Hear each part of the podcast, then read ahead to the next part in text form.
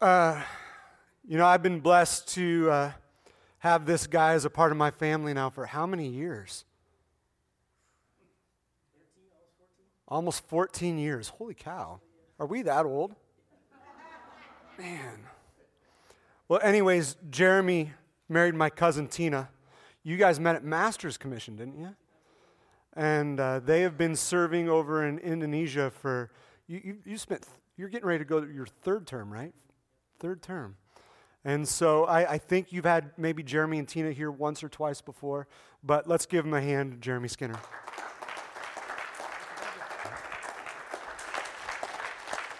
Amen. Thank you so much, Pastor Aaron. And I'm so excited to be back at Sunshine this morning.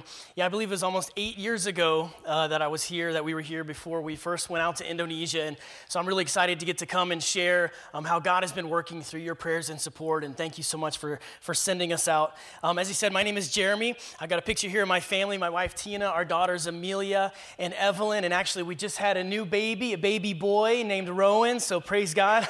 um, amen. And so please, uh, please pray for me. Sorry, pray for us. Uh, yeah, well. My, my wife and family are watching online, so now I'm in trouble, so that's great. Uh, so we're, we're serving in Indonesia. And when we first heard about Indonesia, we were really blown away to find out that it's the fourth largest country in the world by population. And not only that, it's the largest Muslim population in the world. There's actually more Muslims in Indonesia than most of the Middle East combined. And what's really amazing, you know, it's, it's such an incredibly diverse country. There's 17,000 islands. I've got a picture here of the map uh, of Indonesia, and you can see there's five major islands, but there's so many islands that span all across this area. There's hundreds of languages and people groups. And what's also really amazing, the next slide here, this is actually an overlay of the, of the map of Indonesia over the United States. It's actually wider than the United States on the map. So you can just imagine how hard it is to reach some of these people in these places. And now, this term, uh, we just finished our first term as fully appointed career missionaries to Indonesia. And this term, our goal was to finish language school, uh, become fluent, and then get our family moved to the place where we feel like God was calling us to live and work. And in that process, we moved to the island of Sumatra. Now, the next picture here, this is a map of, of Indonesia where it shows where Sumatra is, all the way on the western side of Indonesia. It's actually one of the largest and most unreached islands in the world we uh, felt God was calling us to move to South Sumatra and to live in a city called Palembang. Everybody say Palembang. Palembang. no, exactly. so Palembang is a city of about a million people. Uh, the next slide here kind of shows where Palembang is and a little picture there from the city. Um, it's about a million people, and it's a really strategic location because it's surrounded by these, these never reached people groups, these people groups, uh, unreached people groups. And so I want to share a little bit more about um, South Sumatra. I've got a slide here with some information and some facts um, here about South Sumatra. There's 24 million people, it's 95% Muslim, but what's really unique is that there's eight of those never reached people groups. So you say, okay, what does that mean? Um, these never reached people groups, it's an ethnic group with their own language language, location, and culture where for over 2,000 years, there's never been an effective gospel witness among them. There's never been one believer or one church among their ancestors. And as that video said, we believe they've waited long enough. Amen? And, uh, you know, Jesus actually talked about these people in, in Matthew 24 14. He said, And this gospel of the kingdom will be preached in all the world as a witness to all the nations, and then the end will come. And now, if we can go to that next slide there, um, you can see in this verse, this is Jesus talking to his disciples, his followers, and he's saying, This is what's going to happen before I'll come back, before the end. And th- now, in this verse, the word nations there in the original language is actually ethnos. Now, as you see there, it's not nations like countries around the world, it's, it's ethnos. It's these ethnic people groups that are waiting to hear. This is who Jesus was talking about. Now, uh, we use different websites to track people group information, and, and I have one more fact there, so we can go to the next slide. Um, they, uh, they give an estimate of how many workers are needed to reach each people group. They estimate that over 200 workers are needed to reach South Sumatra. So, who's next? right? Who's coming? Um, but right, God is working. You know, um, when the pandemic hit, uh, that we were limited in many different ways. There were shutdowns and different things. And we were trying to figure out, man, how can we be effective in ministry? And I saw this meme, this uh, picture with words in Indonesia, and I thought it really just gave us a good picture of what our life was like at sometimes what we were going through. So this next slide here, this is the meme. It says, Tetap percaya sekalipun tidak melihat jalannya. Okay, it says, always believe even if you can't see the way, all right? right? And so sometimes I feel like this is what my life is like serving God. You know, it's like just holding on for dear life and just trust. All right, you just got to believe, right? That poor kid, man. That's awesome. Um, but man, right in the middle of the pandemic, God, you know, I met this guy named Mike. I want to share you about my friend Mike. And the next slide here um, is is, his picture. Um, he's a, a, papaya farmer from an unreached area about seven hours from where we live. And um, he invited me to come visit his village. So I get in my car, I drive about seven hours through the mountains, the jungles. I mean, there's monkeys running across the road. It was awesome. But I get to his village and, and I spent the day with him.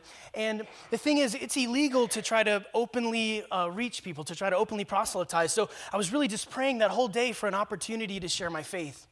And finally, at the end of the day, Mike looks over at me and he asks me about my religion, what I believe. And so I began to share with him, you know, Mike, I've, I've studied the different holy books, whether the Jewish book, the Christian book, the Muslim book. And in each of them, there's one person, and his name is Jesus. And I said, man, I believe in Jesus because of the miracles that he did. Now, Mike looks at me and he says, Oh man, I need a miracle. I've been having this pain in my arm. It's really been bothering me.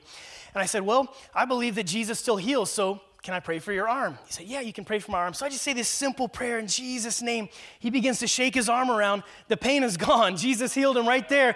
Praise God. Amen. And so, you know, he's surprised and I'm surprised.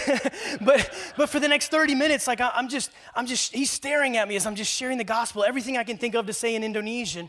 And I'm saying, man, you got to learn more about Jesus. And he said, okay, I will. But the crazy thing is, the next morning I went back to see him and, and he said, Hey, I want to introduce you to someone. I said, Okay. So we, we get in the car, we drive about 20 minutes out of this area, and there's a little farmhouse and there's a Christian family that has moved to this area from a different area. And this guy, Mike, had just kind of heard that there was a Christian family that had moved out there. And he thought because of what had happened, he, he wanted to introduce me. He wanted to take me there. So you can just imagine what they think when I show up to their doorstep, right? You know, there's no foreigners in this area. It's because I'm so handsome, right? That's what it is. no, but like, you know, they invite me in and they're taking pictures. They're texting all their neighbors. You got to see this crazy looking person in our house. Um, but, but so they began to share that the closest church is two hours from this area. He said if they want to go to church, it's two hours one way. And they were saying that they wanted to have some sort of local fellowship, but they weren't allowed to because of the local authorities. Now, the crazy thing is, this guy, Mike, he's hearing all this. And he's kind of an influential guy in this area. And as we're driving back to his house, he's looking around going, Oh, we got land over here, We've got land over here. We could help them find a place to have a church. And now, right, it's crazy. And now we, uh, we have a church that's about three hours from this area, and we're working t- with them to get a team together and plant a church in this place where there's never been a church before. So God is working, right? Even in the midst of a global pandemic, God is not limited. Actually, the next slide here, I forgot, is a, a, a picture of that Christian family. I went back to see them and brought uh, some kids' Bibles and some snacks and stuff from the city. Um, the, the father was out in the, in the field working in the, in the, in the farm. But um, God is working, right? And really, this is the vision that God has given us. The next slide here um, we're focused on building a Christ centered and missional community of disciples. We're training up the next generation with a heart for missions. And then we're reaching these never reached people and places by sending workers where the gospel has never been before. And really, today, I want to thank you so much for helping to make that possible. We could not have done it without you guys and getting out there. Um, and really quick, I, I, want to share how you can get connected with us. Um, the last slide here. Um, we do have a website, uh, skinners2indo.com. We're on Facebook. I don't do a lot of regular posting on Facebook, but we do have a secret Facebook group that you can join to get more regular updates of what we're doing in Indonesia. If you'd like to join that, um, send me a message on Facebook and I'll, i can add you to that group. We also do an email newsletter. You can sign up at our table in the back or on our website. And uh, you can also commit to pray. We're, we're, raising funds so that we can go back to Indonesia, but we're also raising prayer partners. We need your prayers. And if you want to let us know that you're committing to pray for us regularly, you can do that on our website as well. Hey, we'd love it if you'd grab a prayer card. We wanted to make sure we really stood out this time, so we got some great, nice sized prayer cards so you won't forget to pray for us. I'm just kidding. This, is a, this was a printer error. So I was like, please let me have that. Um, we have regular sized prayer cards in the back if you want to grab one of those. And we also have some brochures uh, with a little more information about our ministry. But on the back, it's a, um, an, a, a South Sumatra people group map with more information about how you can pray for those people groups. And we'd love it if you would grab one of those and remember to pray for our family. Listen, we're honored to be your hands extended to Indonesia. So God bless you guys and thanks so much. Amen.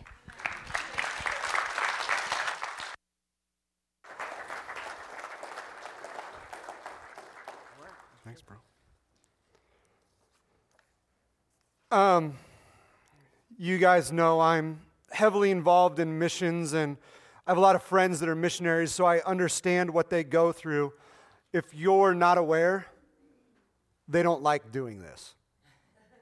They, they don't like getting up in front of churches. They don't like presenting what they do. They'd rather be out there doing it. But they have to do this in order to go out there and do it. And we can take up an offering today, and we will. But here's the thing about missions they need, they need monthly support. And so, what we're going to do on our, on our website, we're going to, we're going to make an area on our, uh, through our app where you can select Skinner's, or we'll, maybe we'll name it Indonesia. That might be easier. But, uh, uh, but we are going to take an offering up today. And so I want you to prayerfully consider supporting a missionary. Now, I know you guys know that we as a whole church, we support, we support three missionaries regularly, but we know that sometimes we can feel called to a specific place. And so, if what Jeremy spoke about today with Indonesia spoke to your heart, at least pray about that and consider that, okay? So, could I have the uh, ushers come up? They weren't expecting this, and you know what? That's fine.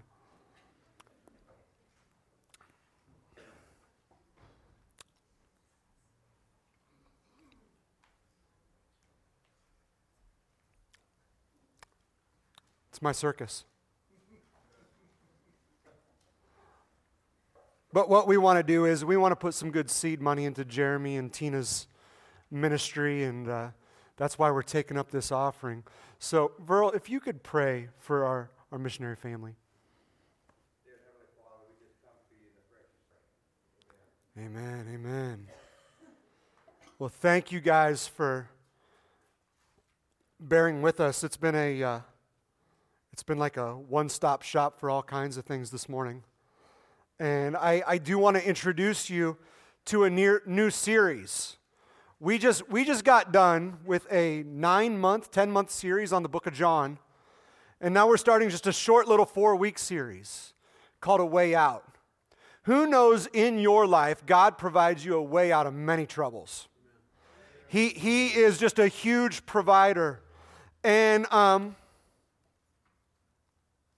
He gives us the opportunity to develop spiritually with His guidance. Sometimes He helps us go over these hurdles, sometimes He leads us to these hurdles. And I want you to think today about your own personal struggles and, and ask yourself this question Have you ever thought, no one struggles like I do?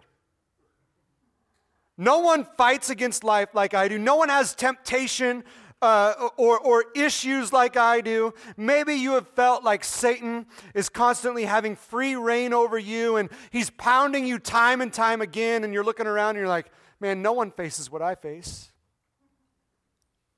You know, I'm, I'm going to I'm going to be honest. Being raised in church, temptation hit me a little bit differently.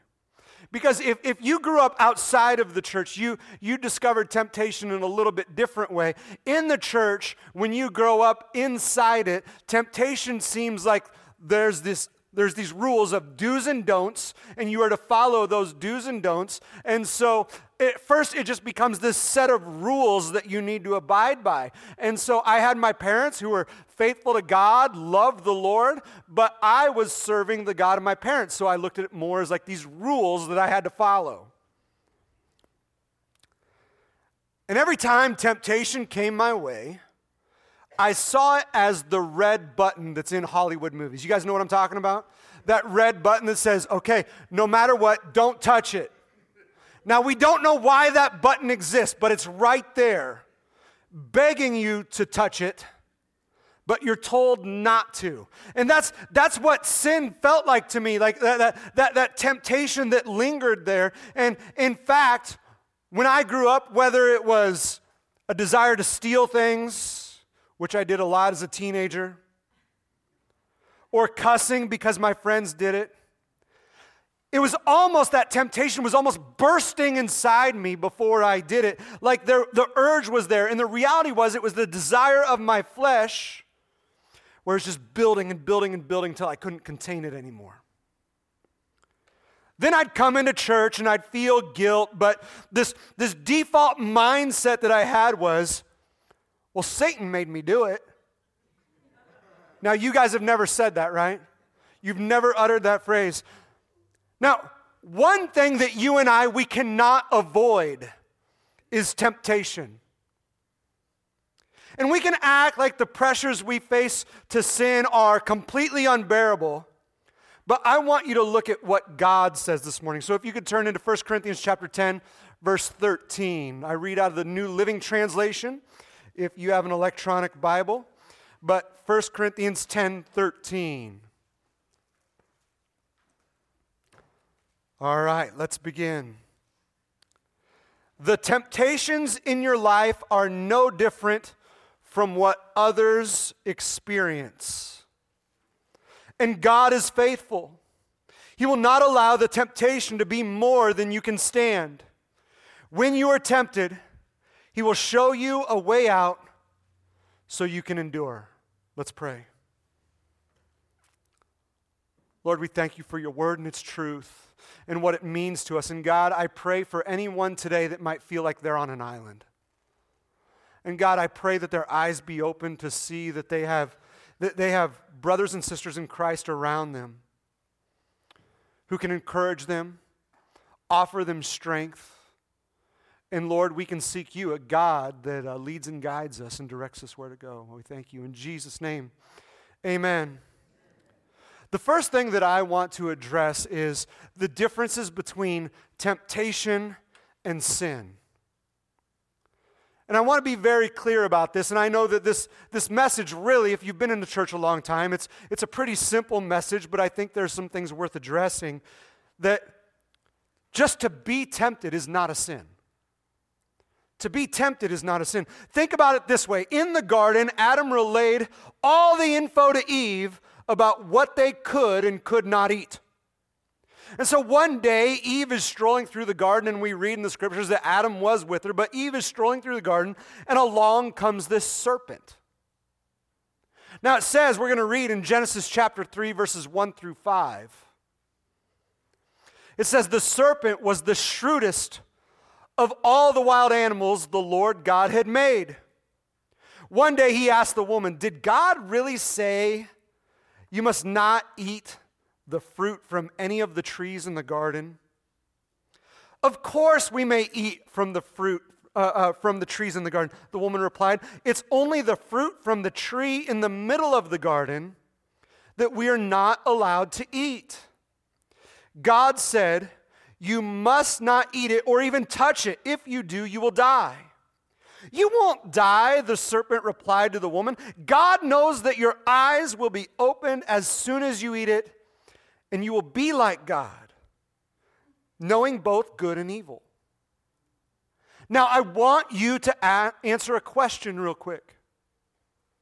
Has Eve sinned at this point?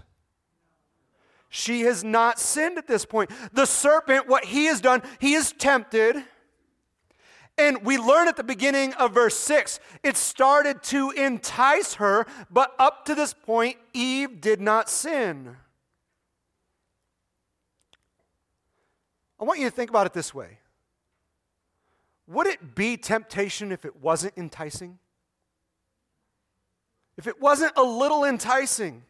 See, Satan uses what he knows, and something that we can establish is he knows your weaknesses. In 1 Peter chapter 5 verse 8, it says, "Stay alert, watch out for your great enemy, your great enemy, the devil. He prowls around like a roaring lion looking for someone to devour." Now, I want to be very clear about this. Satan is not like God. He's not omnipresent. But demonic forces, what they can do is they can attach themselves to a family and plague them with temptations. In Exodus, Deuteronomy, and Numbers, it talks about ancestral sin and the sins of the iniquities of one generation passing to the next. And something I want to tell you is the enemy's goal is that your destination is the same as his. So, what he seeks to do is he seeks to entice you that you can give into disobedience like he did. So, the question for us then becomes at what point is it sin? At what point is it sin? Now, I want to be clear about this. Being tempted is not a choice, sin is. So, being tempted is not a choice. Temptation is going to come our way. Even Jesus Christ was tempted when he wandered in the wilderness. Temptation is not a choice, sin is. So the serpent, what he has done is he has tempted Eve, and now she has a choice to make. She can reject it because she has been warned. She clearly stated what she has been told. She knew what was right and wrong, and she could choose to ignore the serpent. But let's look at Genesis 3 6. Genesis 3 6 says, The woman was convinced. Everyone say convinced. She saw that the tree was beautiful and its fruit looked delicious, and she wanted the wisdom it would give her. So she took some of the fruit and ate it. Then she gave some to her husband who was with her, and he ate it too. I want to be clear about this. It wasn't sin for her to look at the fruit believing it was delicious, it was sin when she was convinced. It was sin when she was convinced. See, when Jesus came, something that he did was he gave us a better understanding of sin. Because what happens is we look at sin uh, as human beings as an outward, obvious act on full display for others to see. But Jesus calls us to reconsider how we look at sin. He did that when he talked about lust. And he says, But I say, anyone who even looks at a woman with lust has already committed adultery with her in his heart. You see, sin isn't just this outward act, but it is a heart issue. We've used that word a lot lately, haven't we? It is a heart issue. And so all of a sudden, I think many people, you guys in here, might realize sin becomes a lot more natural to some of us than we even know it. You can say, Pastor, I've never killed anybody. Maybe you have in your heart. Pastor, I've never slept with anybody else. Maybe you did in your heart. These are real issues we deal with, and these are what we have learned sins against God. Think about it. We do this with things like anger, we do this with things like hatred, lust, pride. Remember when we mentioned last week the heart is deceitful above all things? And its desires can convince us that something is good when it is not. And that is why God, He calls us to guard it. That is why First Peter tells us to stay alert, be ready. So here God comes along. God sees our issue with sin. And God provides us a way out. And you and I, one of the ways out that we, we, we, we receive from God is we need the comforter. We need the comforter. And I want you to notice look, the, the, that C in comforter is capitalized. And the reason it is because the Comforter refers to the Holy Spirit. And in John chapter 14, Jesus promised a helper to get us through all things. John 14, 17 says, He is the Holy Spirit who leads us into truth. The world cannot receive him because it isn't looking for him and doesn't recognize him. But you know him because he lives with you now and later will be in you. So here, Jesus teaches us that the Holy Spirit leads us into all truth. So if we choose, if you and I choose to welcome the Holy Spirit into our lives, He will help you recognize when you are being tempted. So the question becomes are you going to listen to that heart's desire, the flesh, the enemy? Or will you seek to hear from the Holy Spirit? You know, as ridiculous as it is, who uh, grew up on Looney Tunes? And you might remember Looney Tunes, one of my favorite things was where all of a sudden temptation came. And do you remember what happened when temptation came? A little, a little demonic version of themselves popped up on one shoulder. And then next thing you know, there was that, there was that angelic presence that popped up on the other shoulder saying, Are you really sure you should be doing this? And 10 times out of 10, what'd they choose? They did it. They did it. Now, that, you know, it, it, it's corny, but that is an illustrated version of the battle that we often face when we are wrestling temptation. And so, this church is a great example of why I tell you that you need a daily pursuit of God.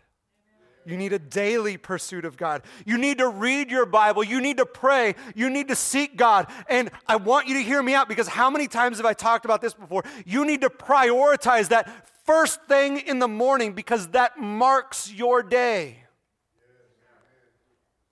Some of you are sitting here saying, Pastor, I'm a night person, I'm a night owl. Can I do it at night? And I would tell you, if you're not doing it at all, I'd rather you do it at night. But I'd also tell you a lot of what is practiced at night isn't remembered in the morning. And so I am encouraging you to mark out your day. And if you're not a night person, set that alarm 30 minutes earlier and just take 30 minutes with God. And I'm telling you, it will change the course of your day. You can open yourself up to God's Holy Spirit and His leading and guiding, carrying you out through the day. And then you, in turn, have an opportunity to display to God that you are open and ready to be used by Him for that day.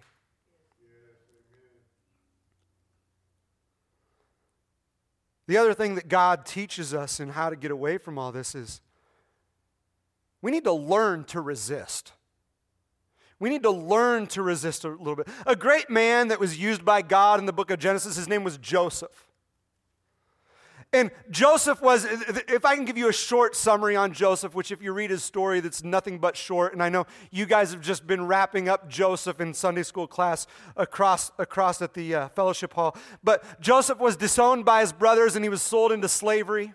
Eventually, God, he started giving him favor and he found himself the number two man under a man named Potiphar, who was the captain of the guard of the Pharaoh. And so he had earned this favor with the guy who had originally bought him as a slave. And he had earned this favor. And there came a day where Potiphar's wife looked at Joseph with lust. And she was demanding repeatedly that he sleep with her.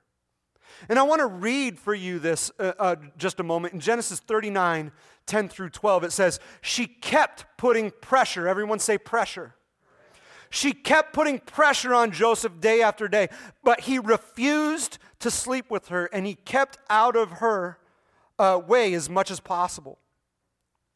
One day, however, no one else was around when he went to do his work. She came and grabbed him by his cloak, demanding, Come on, sleep with me.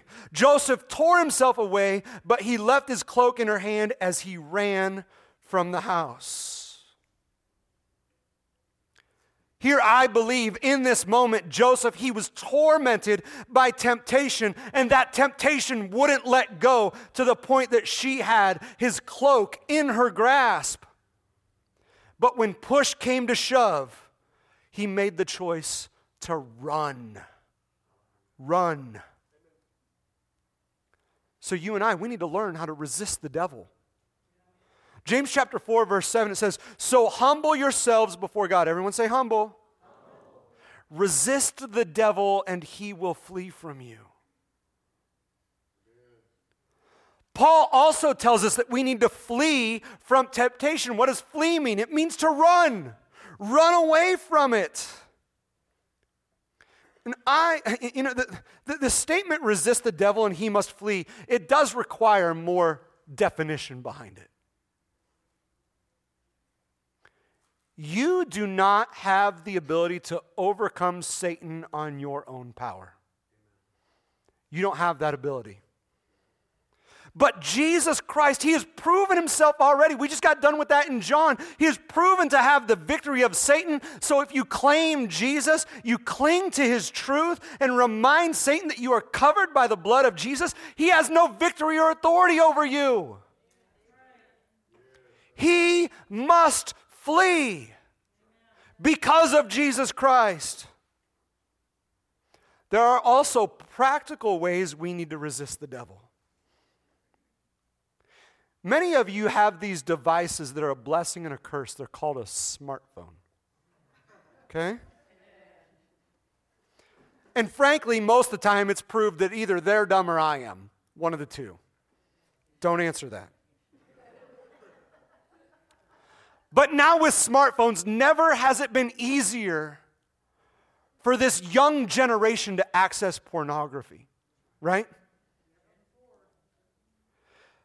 What is inappropriate, things on YouTube that we should or should not be watching, access to music that doesn't glorify God. And the worst part is, many of us, we invite these things into our lives and into our homes.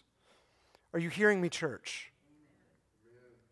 And what we need to do as a believer is the, you need to protect yourself from falling into the things that tempt you.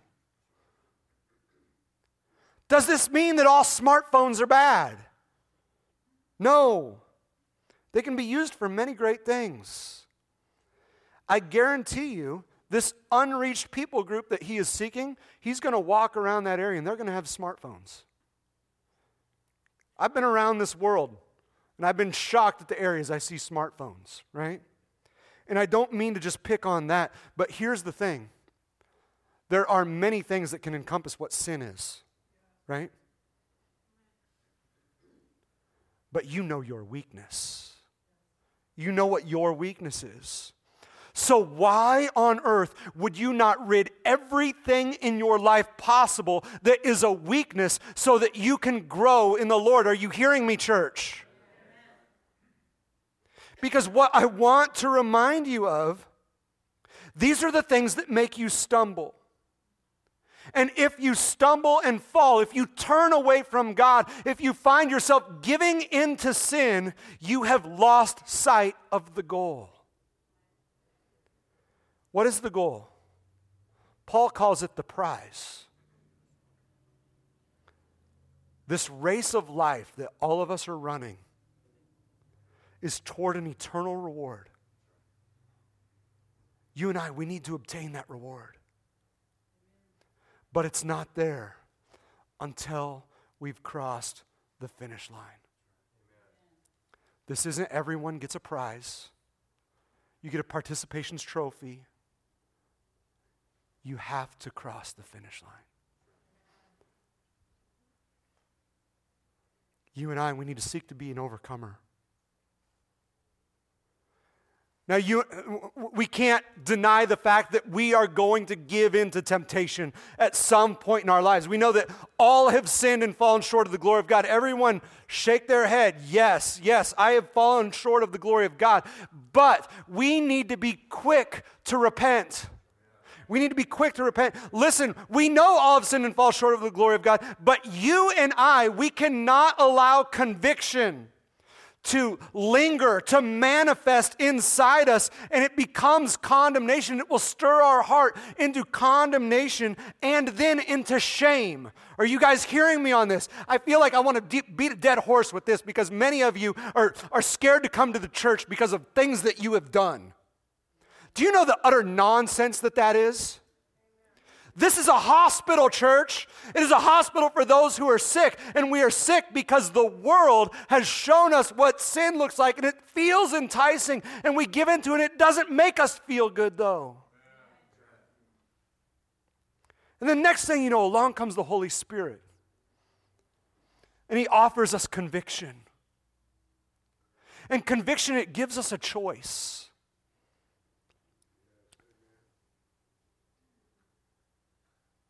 Now, if we choose not to give in, if we choose to harden our heart, that conviction is going to change into something else. Our flesh takes it and it turns into condemnation. It turns into hatred, turns into anger, turns into shame. But you and I, when we have claimed repentance in Jesus Christ, you are set free. Amen. You no longer have to remain in that shame. And that shame, it, it, does manifest eventually into anger against God. And that is how Satan manipulates you into turning away from God. Listen to what Peter said in Acts 3:19. He says, Now repent of your sins and turn to God so that your sins might be wiped away. That moment conviction comes the very moment it comes. Recognize your need for forgiveness, confess it to God, and move on with intent to go and sin no more. We have a responsibility to react when conviction comes. It's a gift from God. That's the Holy Spirit. It's a gift.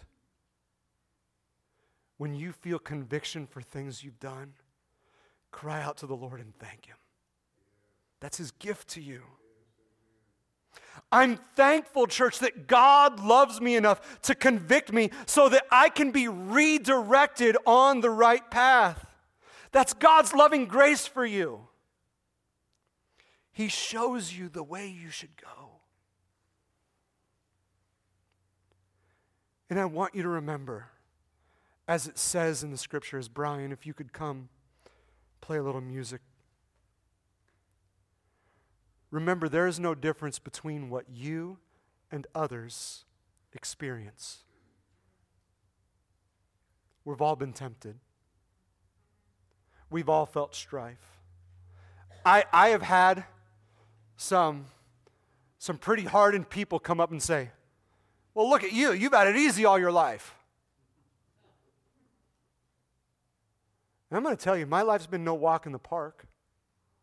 There's others that have had it much worse. But I know that we all have struggled. We all have sinned and fall short of the glory of God. And, church, I'm telling you, the more you walk in spirit, the more you will resist, the easier it becomes to walk in righteousness. And you and I, we can have a choice. We have a choice right now. Just as you have a choice when you're tempted to give in to sin or resist it, seek to abide in Him today. You can call out to Him now. But what He wants to do is He wants to sweep in, and God wants to rescue you. He wants to rescue you. He wants to set you free. He doesn't want you to live in shame. He doesn't want you to just stand there in conviction. He wants you to go and sin no more. And you don't have to do that on your own, you do that with His help. Who needs the Holy Spirit? Man, I need the Holy Spirit. And I got to tell you, when I think about how I've reacted to temptation, I'm not always very proud. But I can call on the name of the Lord today. I can choose to turn my life around and seek Him daily. Invite Him in to walk with me so that I will not be so susceptible to giving into that temptation. And eventually, the more you resist the devil, he realizes he doesn't have a fighting chance. That's because of the God I serve. I want you to just close your eyes. I want you to focus on the Lord for a moment. Perhaps you, like me, you've struggled.